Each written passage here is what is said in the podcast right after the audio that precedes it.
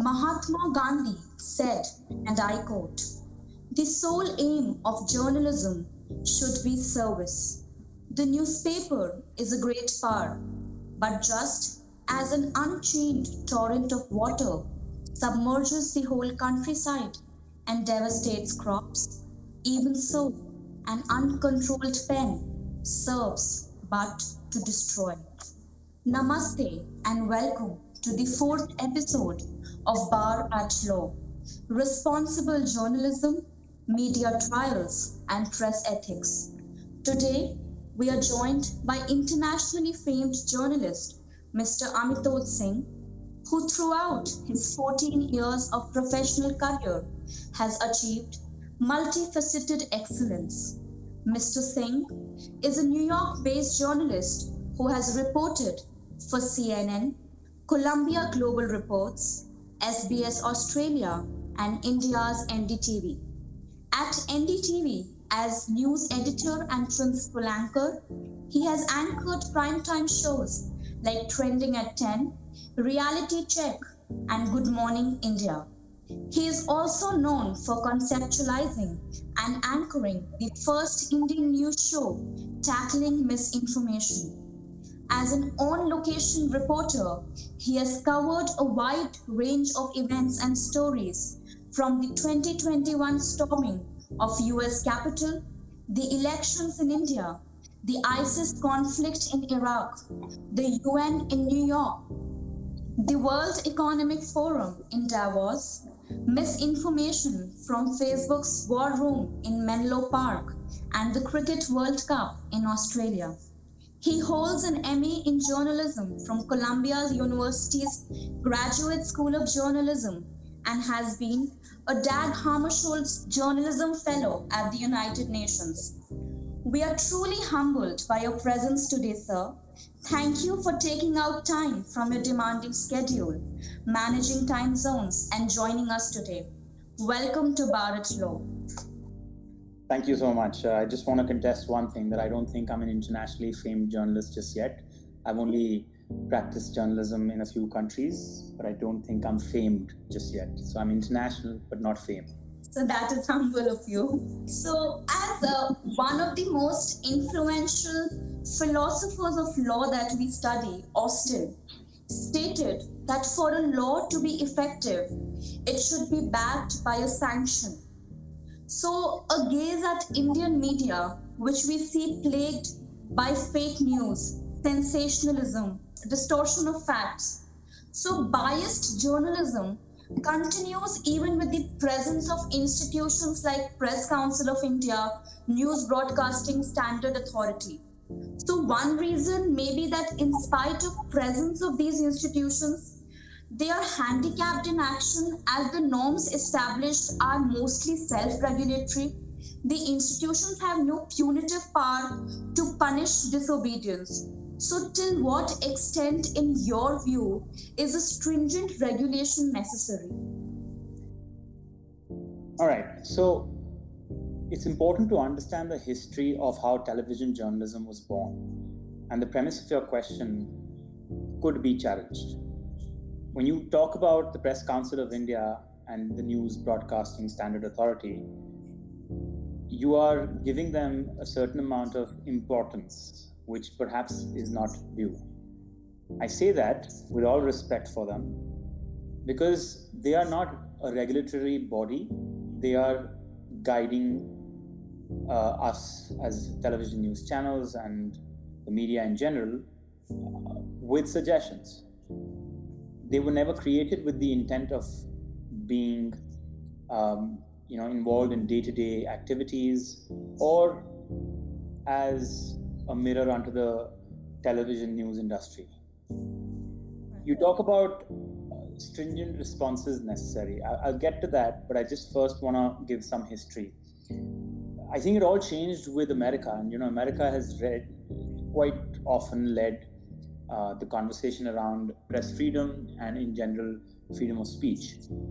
Um, the fairness doctrine of the United States federal uh, Communications Commission or the FCC was introduced in 1949, and that was a policy that I believe, and generally scholars of media believe that it uh, it did the job of putting a certain amount of um, or rather reining in the media to not lose its balance and not go off in some you know strange sensationalizing direction.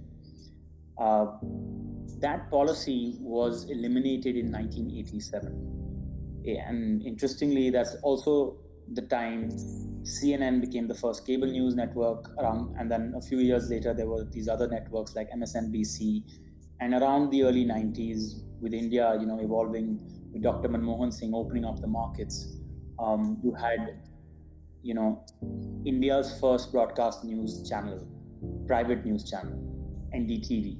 Um, but even they were only allowed one show initially, and only after some time were they able to you know make it a 24 hour news network which then proliferated the, the rest of them so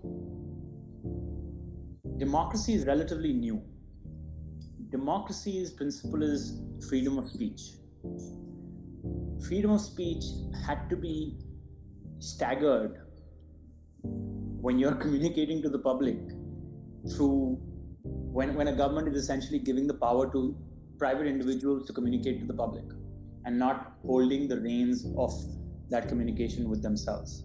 Now, the advent of radio and then television and then, you know, all these mediums of communication have allowed these networks to, to hold a very important place in our lives. Um, so, democracy has evolved, the mediums have evolved, and now we are at a crossroads, at intersections, where we are asking the question, you know, we need a stringent response or not. Um, I think if the stringent response would have continued the way the FCC had done it earlier, uh, that would have been a message to the rest of the world because they usually look at America.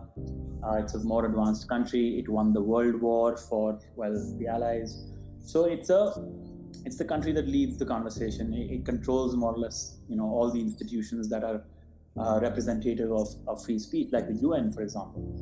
So it's important to just understand that history. Now, given that history, um, what stringent response is necessary? I'm not so sure we need a stringent response. I believe we need to rein in certain sections of the media. But will that happen through a universal stringent response? I'm not so sure.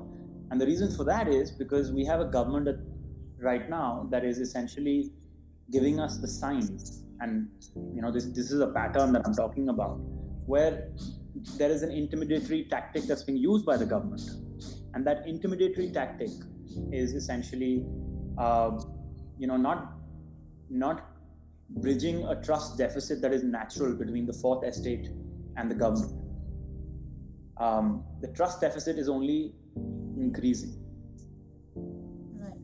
that's the problem. So, um, the stringent response, sure, uh, I think a response is needed. I don't think it needs to be stringent.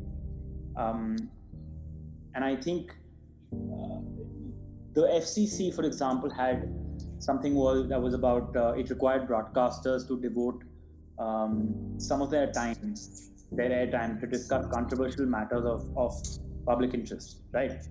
Now that happens even now. So that part is being followed.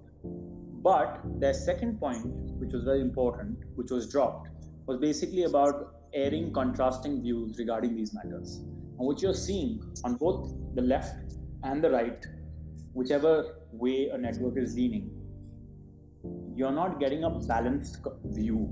Um, you're not getting the anchors are not allowing the speakers of um, you know, uh, uh, let's say it's a left channel, the right speaker is not getting the right amount of time and the and and the space to to speak. And similarly, if it's a right-leaning channel, the left is not getting the airtime. Uh, now, the problem with this is, and this is something that we can go into deeper, that, that goes into the, the, the question of fa- false equivalence. It's important for anchors, it's a responsible of it's a responsibility of journalists and anchors to essentially call out false equivalences that are made by any speaker on their show. And there's a lot of that happening. So, okay, you want to make, uh, you want to have a response to, way, to the way TV journalism is functioning, do it. But it cannot be stringent. It should be potentially what happened in the uh, pre 1987 era, that kind of uh, regulation by the government. So, but do you recognize that the trust deficit that you just talked about can be mended, if not from uh, with a stringent response, then with a regulation in place that keeps a check on these media channels of what is being aired and what is not? I think this is a very deep question. Um, there are many elements that have to be factored in. The first is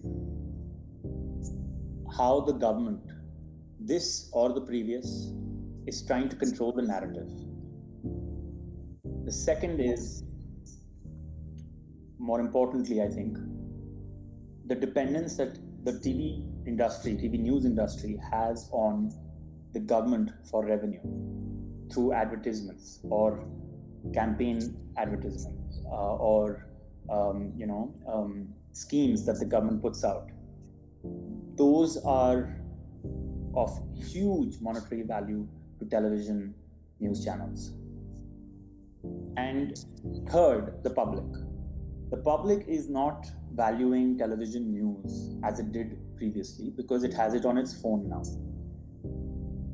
Right. And that, that, that has had an impact on television news because we're not getting the same revenue stream from the public through advertisements because people are not watching us as much and because we're not we don't have the resources the monetary wealth to to create those resources that that creates a network or a system or a process of due diligence and and and a methodology a system within the news channel that that at every step you know fact checks everything for objectivity.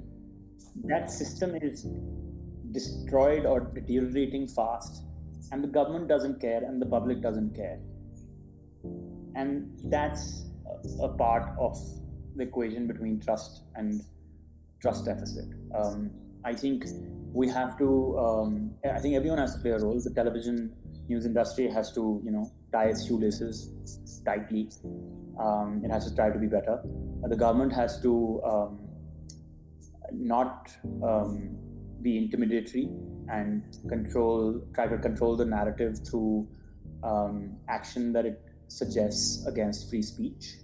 Um, because you know there's a ripple effect. If they arrest activists then it is creating a fear even for television channels because there have been instances where even television channels have been have been you know have had cases against them recently in modern india because freedom of speech was understood. It's what made us get our independence. And in terms of the public, the public needs to understand and value that television journalism is is a profession that is considered a noble profession. Journalism was considered a noble profession.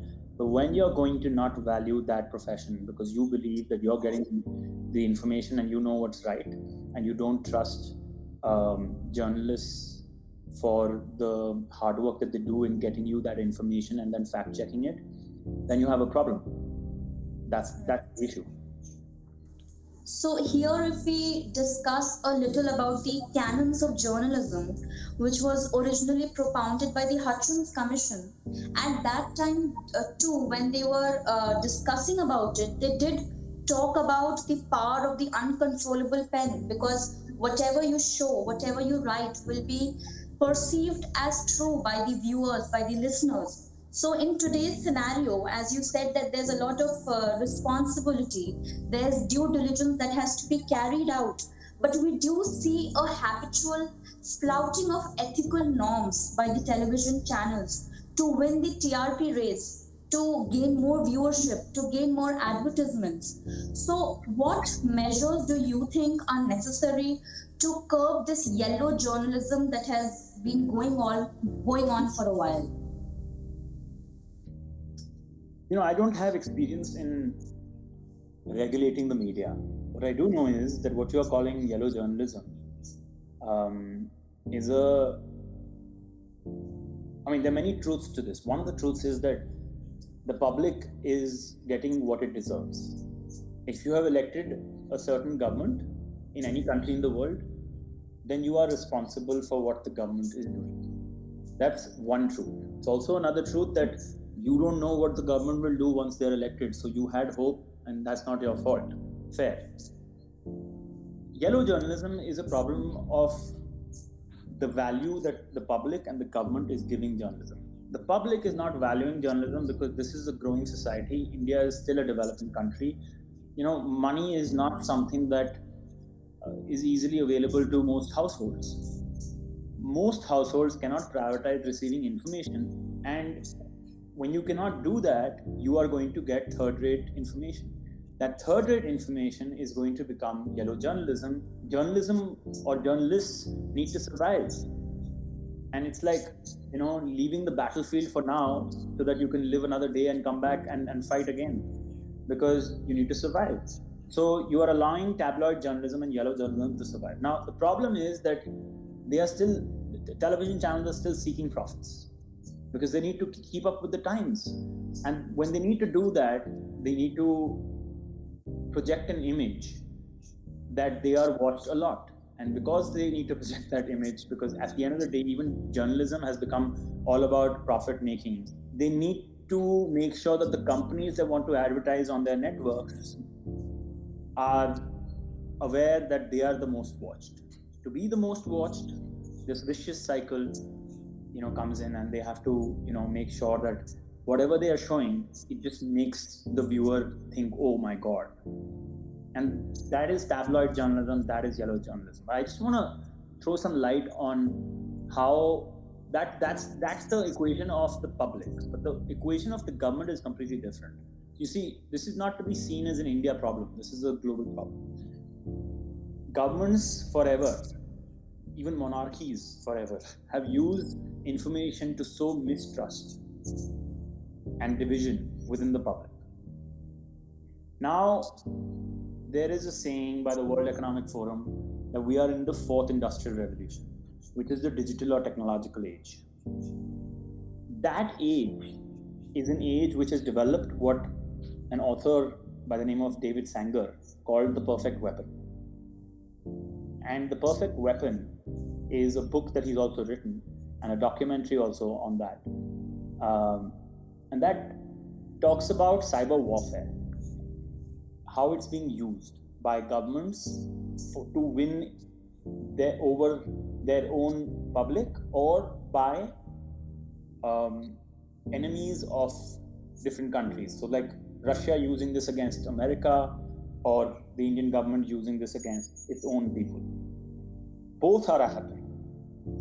And that is important to understand because that perfect weapon is basically the use of misinformation to sow mistrust in the information channels, whether it be from the government, from Facebook, from Twitter, from TikTok, from um, uh, you know the, the, the newspapers, from the television media, the digital media. Once you start to doubt these or these these platforms that have been the sources of information once you can sow that mistrust then you don't believe anything. When you don't believe anything you don't know what to think. And when you don't know what to think you start to think the prime minister or the highest leader in the country is the one that you know who obviously cannot be lying. And so we got to follow what he's saying and and that's what happens now russia obviously used it to influence the elections in 2016 where there was this active campaign against Hillary Clinton, which has been proven. Uh, it's been proven that Russia was involved, uh, and this has been happening in Europe for a while. And the Cambridge Analytica scandal was all about that. Cambridge Analytica was a company that went to governments and, and important individuals and said, listen, you give us money, we will influence the voter and the public through Facebook algorithms. We will try to through algorithms we'll be able to understand which way they lean. And if they are lying on the fence we will move them one way or the other by feeding them that kind of information. So that is the level at which misinformation was being used. And now that it in 2018 when it, when people woke up to it and understood what was going on action has been taken which is why there is this whole movement in america where there is action being taken taken against you know the CEOs and all these big big tech companies, the big four, you know Apple, Microsoft, Google, Facebook. All four are facing action, and there will be uh, a regulation that will be coming very soon. The framework of that is very difficult to pull off because you want to find that balance. So, you know, yellow journalism is, is the least of our problems. There is much more that's out there. Right. So, as you said, that there is misinformation, and also as we are all in a state of pandemic, so there are uh, lockdowns that are happening. People are at homes. So, if we see that from past year to this year, we have we are made to believe what we see on the news, be it the statistics that are there for infected cases or other uh, facts that are uh, thrown to us for instance, that misinformation that you spoke about has sprouted to media trials. So, uh, if I were to tell you that uh, recently the Bombay High Court it has come out with guidelines after seeing these media trials uh, flouting the news channels so uh, the Bombay High Court has come out with regulations upon how the news anchors or news uh, primetime news shows have to report the ongoing police cases. For example, if I tell you that uh, there was a death of a well-known celebrity called Sushant Singh Rajput, and his death was discussed and in fact converted to a primetime show there was a time where you could actually tune into the news channel and for an hour they discussed over the so-called suicide that was committed by the actor. So the statements of the prime witnesses were discussed the evidences were uh, discussed and the judgment had been passed even before the charge sheet was filed. So you have experience of reporting both in America and India, and as you said that we have uh, the world as a practice can look up to America for starting new practices. So at this point, I would like you to draw from your experience and tell us about the rampant practice of media trial that is going on. Okay, there are many parts to the question, and first you said was that you know the public is made to believe something. Yes, partly that's true, and I'll explain just why. But it's also something known as confirmation bias, wherein we have our own ideological point of view and we want to believe, and we are basically interpreting whatever we read the way we want our truth uh, to fit into that piece of news. When you said the, the public is made to believe that is actively ongoing across the world. Governments and oppositions both are doing it. But it's well documented that the BJP, the Indian government, for example, uh, is way ahead of any of the other political parties in India when it comes to using or rather weaponizing social media um, misinformation um, or you know making people believe what they want to believe there's a difference between misinformation and disinformation. Misinformation is when you share a WhatsApp with me, Shivani, inadvertently, without knowing that this is false and without an intention of trying to change my mind with some unknowing false information. Right? You did it without knowing that this is false.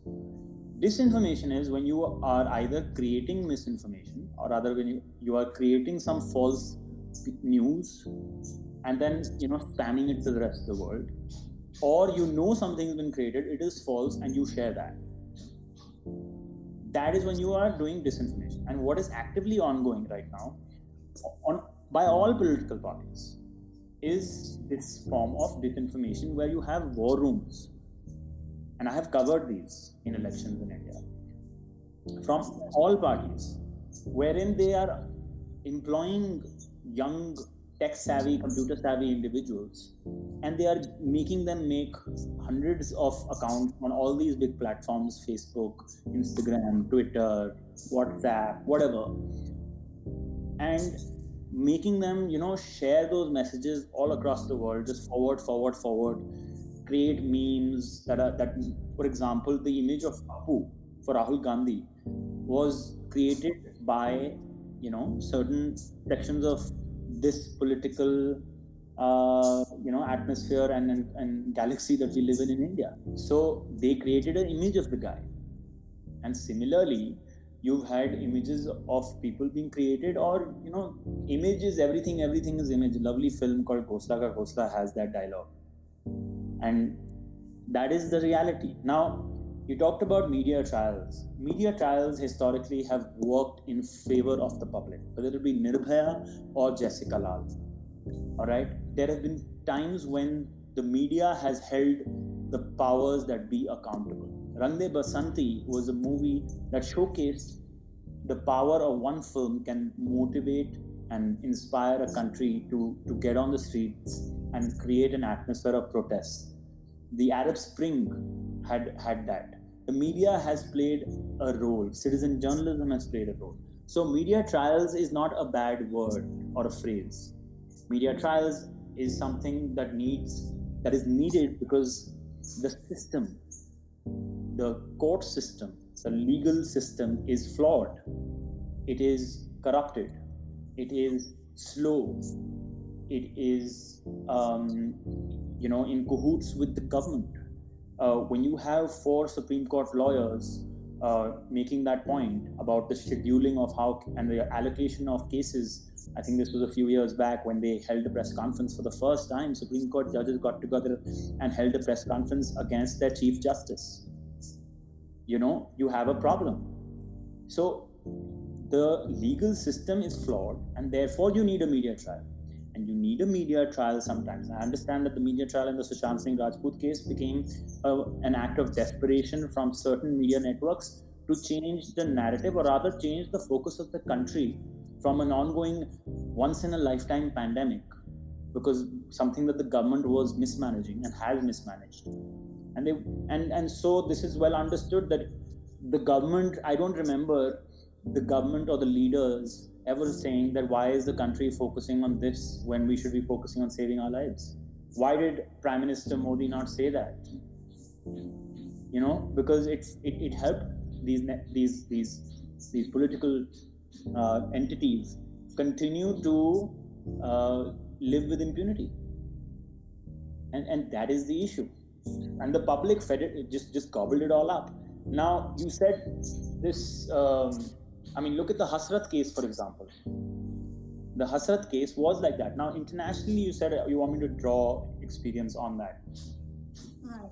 What is the Black Lives Matter movement? It's a it's an amalgamation or a collaboration between um, protesters on the ground and activist organizations and the media giving them the space to have their say.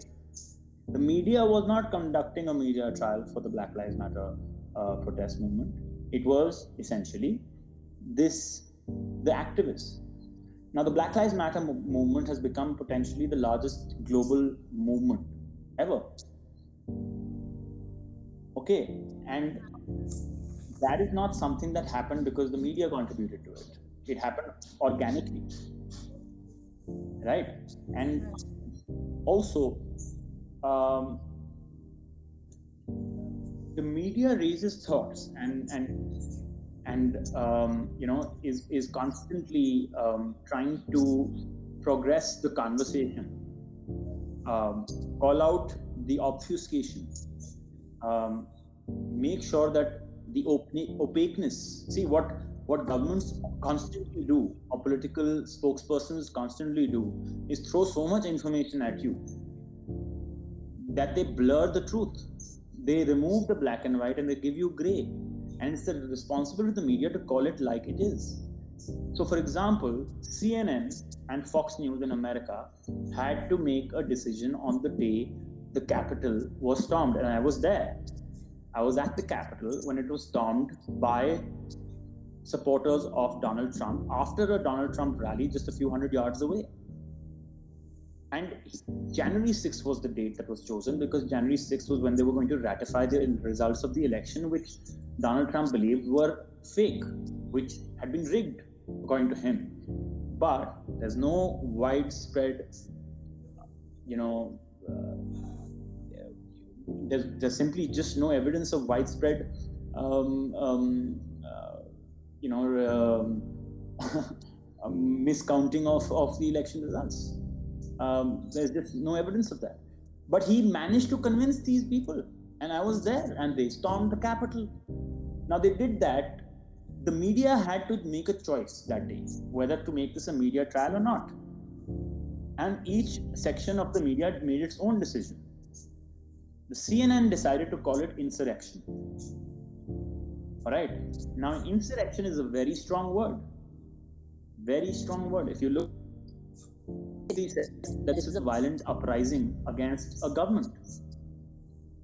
Now, Trump supporters I spoke to the next day were suggesting that no, it's not that. We were just trying to tell these guys that this is not their Capitol building. It's there because we pay for it through our taxes and they need to act. Now, that's some elements who claimed that they did not go inside the Capitol, who kept protesting outside. But there were those who went inside. People died. You know, they were shouting slogans against Nancy Pelosi. They wanted to take certain politicians and kill them. Now, that qualifies in some definition as an insurrection. But when CNN called it an insurrection, Fox News refused to call it an insurrection. All right. And at the same time, when the investigation authorities got into uh, gear uh, later about what really happened, and they wanted to conduct, uh, you know, this kind of investigation that usually happens after such, uh, you know, earth-shifting, earthquake kind of moments, um, they set up the Senate committee of the U.S. government. Uh, decided not to use the word insurrection in the report. So, you know, you, you need the media for this. So the media trial concept, I don't think it's rampant. Rampant. It is needed. Yes, certain sections of society are are are, are uh, you know making sure that the public's focus is not in the right places. Um, and the public needs to realize that. And the public needs to value those news channels that is very clearly having that balance of covering a story just the right amount it is needed to be covered. But the public and India India has a history of seeing like you know when you're walking or you're driving somewhere and you see an accident or you see two people fighting you know this this habitual nature of Indians to stop and watch them is reflected in television news. It's exactly what they do. They like to see people fighting. And that's just a sick thing, which is going to change through education. Education is not being invested in, but defense is being invested in the world over, particularly in India and the US, because once you educate the public, they will not be malleable. You cannot make them think the way you want to think them as governments usually do. So politicians are not going to put, you know, the value that education requires on it. And that's that's the vicious cycle that we exist in. Okay, so as you said that media trial should not be viewed as a bad thing. But don't you think that there should be a fine line where reporting ends and trial starts because Absolutely. in cases of uh, suppose the Sushant Singh Rajput case was a, a, suicide that was committed according to the news channels shown. So if you actually come up on a national news channel and show that okay these are the witnesses there's a very well possibility that those witnesses can turn hostile. You are taking statements from them you are discussing evidences the evidences can be managed. So before the whole case reaches the court the judgment is passed. So what is the fine line according to you that there should be between freedom of press as our indian constitution it does give this does it does give freedom of press but there's also control on free speech so how is the balance to be maintained now, that's a very difficult question. But first, I just want to point out again it is not the television channels that are doing this uh, without some direction. The television channels that did this in the Sushant Singh Rajput case did this, like I said, to distract the public from an ongoing pandemic, which was being mismanaged. That is the only obvious conclusion that one can come up with. Yes, there's no evidence to back this theory. Well, sure, but there is very little evidence out there when you have a prime minister who's not held a press conference in all his time as a prime minister in the world's largest democracy are you serious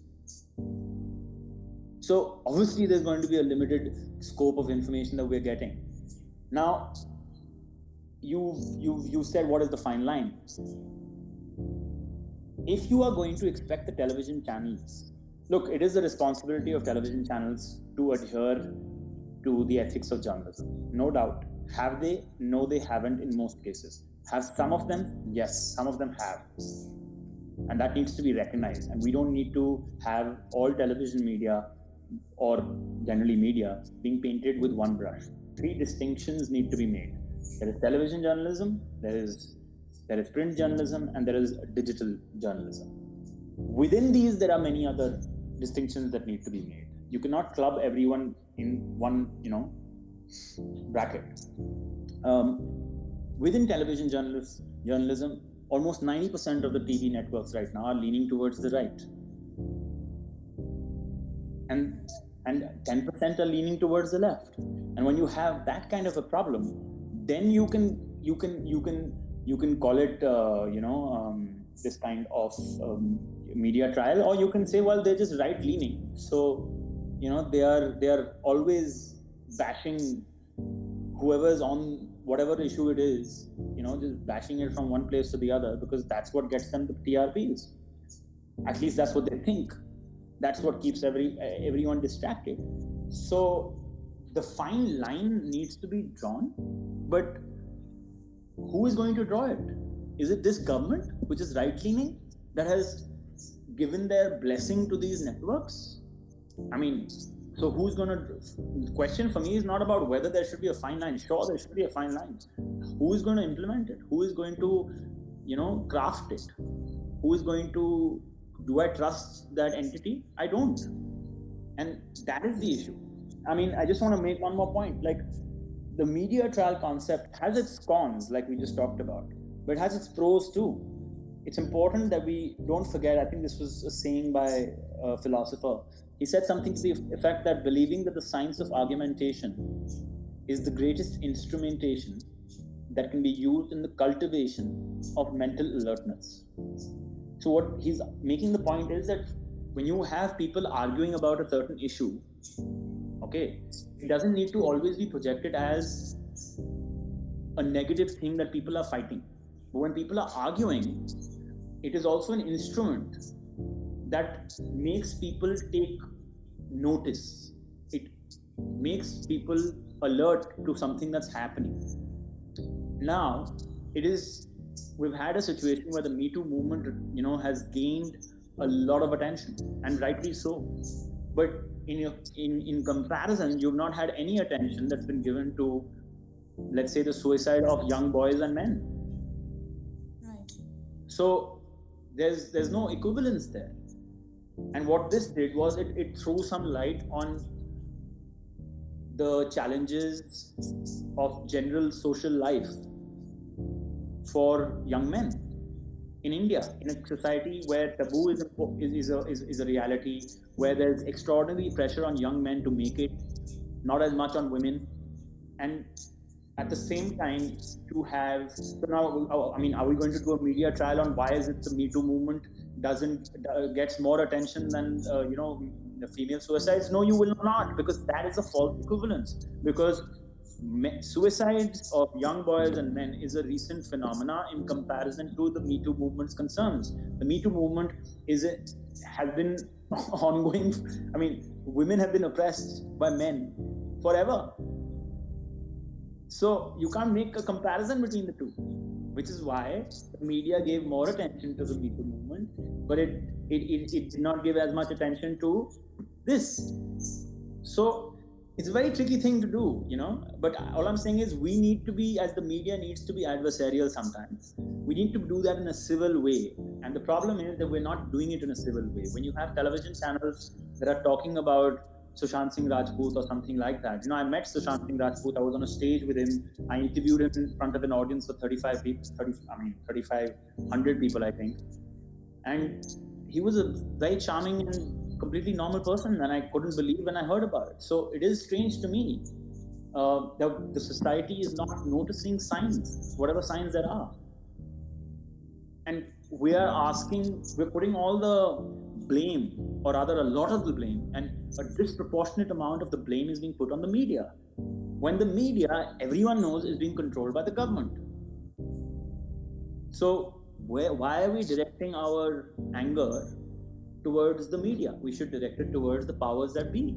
And that doesn't happen because everyone is scared. You will not see these days, you know, social media platforms where Instagram or Twitter or anything because everyone knows yeah the government could take action against them there'll be a uapa against them so uh, you talked about the three different medias we can differentiate so if we talk a little about digital media so as you said that there's immediate access to it so the digital media very often is seen slaughtering principles of journalism we see the paparazzi culture which was seen a few years ago in America. I'll come to that later. And we see it very prevalent nowadays. So they report everything from a celebrity stepping out to going out for dinners. So there's a disruption of privacy that we see. There is lack of sensitization in reporting cases of suicides or rapes, for example. There has been a lot of uh, talks about how a rape case should be reported, whether the victim should be named or not. So these are all aspects of responsible journalism that we see. So, what are the aspects that we need to inculcate in our system for a better functioning? Can we be or draw inspiration from functioning of press of a particular country that is not if perfect, near perfect? Yes, we can but how much inspiration can we draw? And I'll give you a small anecdote to explain what I'm saying. In 2019, I was, you know, uh, at a town hall meeting at NDTV, and uh, all the reporters, producers, top editors, we were all discussing our, our, our uh, collective strategy as a channel uh, to tackle the heavy uh, election season that was going to come in 2019. Um, January, this was, I think. And everyone spoke for an hour, gave ideas, and you know, one of the editors looked at me and asked me, Amitoj, why haven't you spoken? Because I'm generally somebody who partakes in these kind of conversations and speak my mind. And I was, you know, I just said, I don't know what all of you are talking about because this is not going to work. You are not being able to ensure that the truth is filtering down to the public and they are actually believing it. It's just not happening. You might be going and doing great stories, but the public believes that you are a network that is, for example, leaning towards a certain side. And therefore, the journalism that we're doing is feeding into what is known as a feedback loop. Those who already believe what what we think and what we are saying in our stories they are watching us, but not those who who need to see a different side of the truth and see the false equivalence. They are not watching you. So how are you going to change that narrative? And the other thing I said was that the public doesn't really know what is going on because there is there is such a storm, a tsunami of information, of alternate views that is being put out there through acts of disinformation, WhatsApp groups, etc so i was the next day you know told that okay then let's create a show that tackles misinformation and for the rest of the election season three four months that show went on air and i conceived it and i projected it. Now did it have any impact? No it did not again. I don't know if it did but like i can't because if if if there were things that were happening there were only so many external factors pulwama you know so many things that were happening that that that you cannot diagnose what made the election go in the direction that it did. But one show on one network, on an English speaking network in a country of people where mostly people speak Hindi, is obviously not going to make a dent. But it was an effort. And that effort turned out to be a realization for me that journalism or television, digital, print is just not equipped to tell the truth. We're either not good enough or we don't have the resources, or we're not believed, or it is all of these as, as separate truths, collective, collectively creating that problem. And so I went and I decided to go and become a better journalist and better thinker. So I went to Columbia, I went to New York, and I covered the American election. Um, I went to Iraq and I covered, you know, the ISIS genocide committed by them against a community called Yazidis that the that the world doesn't even know about. They just think they attacked Iraq. They didn't. They attacked. I mean, they did attack, attack Iraq, but the um, the greatest impact, uh, devastation that was caused by the ISIS was against the Yazidi people, and people think it was against Americans or Iraqis. I mean, that's ridiculous. And that's the reality of mainstream media. We don't, you know, we don't tell something that is is perhaps uh, too difficult to understand or complicated to explain. Um, so when I got there, I realized that we can draw inspiration from America on only one aspect. Let me make this very clear. India, India's news networks are polarized. You know, one leaning towards the right and the left, but America's are way worse. Fox News is in one direction. They are running towards Kanyakumari, and CNN is running towards, you know, Jammu and Kashmir. Complete opposite directions. In our case, it's like they're probably sometimes meeting at West Bengal. Uh, you know, that's the thing. So you have that issue. That, but but the good thing is that in America, you will not have an individual either an activist or a, a journalist who will be held responsible or will be arrested by the government for speaking their mind, however ridiculous what they say is, including including their own president. When President Trump made ridiculous remarks about the election, he's still not been arrested. In any other government across the world, if you did that, you you have a huge chance of being arrested based on creating um, or, or, or, or fueling um, doubts in the process of democracy and and creating the foundation of what could become uh, an uprising and therefore an insurrection. And therefore, you could be arrested. That's the argument that other countries would have given to arrest someone like Donald Trump after the election. You see? Now that's that's not happening in America. In fact, it's happening. There are there are there are um, there are certain instances, maybe not at the same scale, maybe at a very small scale, that reflect that freedom of speech is not as um, as treasured and cherished um, as, as it is in America.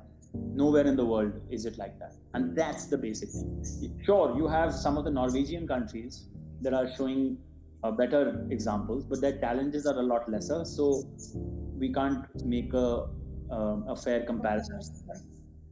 Um, so it is important to understand that that's the biggest inspiration we can take because in India, you're having activists being arrested, you are having all kinds of things happening with journalists yeah, I mean, you know, you had a journalist recently in UP arrested. Um, you know, so these kind of things are happening. And uh, talking about digital news, the new rules, I don't, you know, I have not read them in detail, but whatever I've read and I've spoken to some people who are leaders in that um, space, uh, this Information Technology Rules Act, the guidelines and digital media ethics rules of 2021, it basically empowers the Indian government to censor digital news media. And you know i think the time um, article talked about how this is authoritarian. And talked about how these rules are coming at a time when tech platforms are facing uh, threats of uh, regulation by america and other western governments.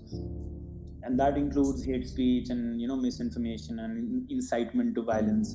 But they make the distinction that that's different that what's happening in india is, is worse because this, according to them, um, doesn't have a framework um, that will allow um, for uh, a clear mechanism for these companies uh, to push back against unlawful government demands. So, like, if I spread misinformation on WhatsApp, they can, you know, call up WhatsApp and say, um, you know, you need to tell us who who spread this misinformation and you need to find out who the guy Is. and WhatsApp's policy is encryption, and therefore they cannot, they don't know really who came up with it. I mean, it's it's not. It's again um, intellectual property rights for them that they cannot reveal their secrets of whether they actually know or they don't. I Said so that they don't know, and in that case, what can you do? So for Twitter, it's different. If I do the same thing on Twitter, they they they can shut me down, and then the government can arrest me. On Facebook, it's different. So they are demanding that we take action. You know, but the problem is, how do we push back? if there is something that is overreaching by the government? Like i've done something but it shouldn't be an, a reason to arrest me. Then there will be overreaching from the government because they just want to you know clamp down on any kind of um, in any kind of dissent. And that is a problem. So you know this is this is a time when we are facing uh, the greatest challenge for information i believe and i don't trust the government and I don't trust just not the Indian government. I don't trust any government because they need to create many more forums and and they have. You know, they've sought feedback from some tech experts, and I've actually been part of those. So there is an earnest effort, but we're not seeing results of suggestions being accommodated, and that's the problem. Right. So, with this, we come to the end segment of today's episode and your experience and knowledge sharing has significantly contributed to making each one who is listening this a responsible and aware citizen of how much to absorb of a news channel so any last thoughts you would like to leave the listeners with you can't expect an indian government whether it be the previous government or this and both have done it although you can't make an equivalence because this government is the master at spreading misinformation and you know that was not the age of technology as much as it is now. You cannot expect that indian government that has used misinformation as a weapon to put regulations on the media or tech platforms because that would be like the pot calling the kettle black. If they want to regulate us then they need to regulate themselves first thank you so much sir for uh, gracing today's episode we are truly honored by your presence. Thank you. Thank you for having me, Shivani. This was a thoughtful discussion.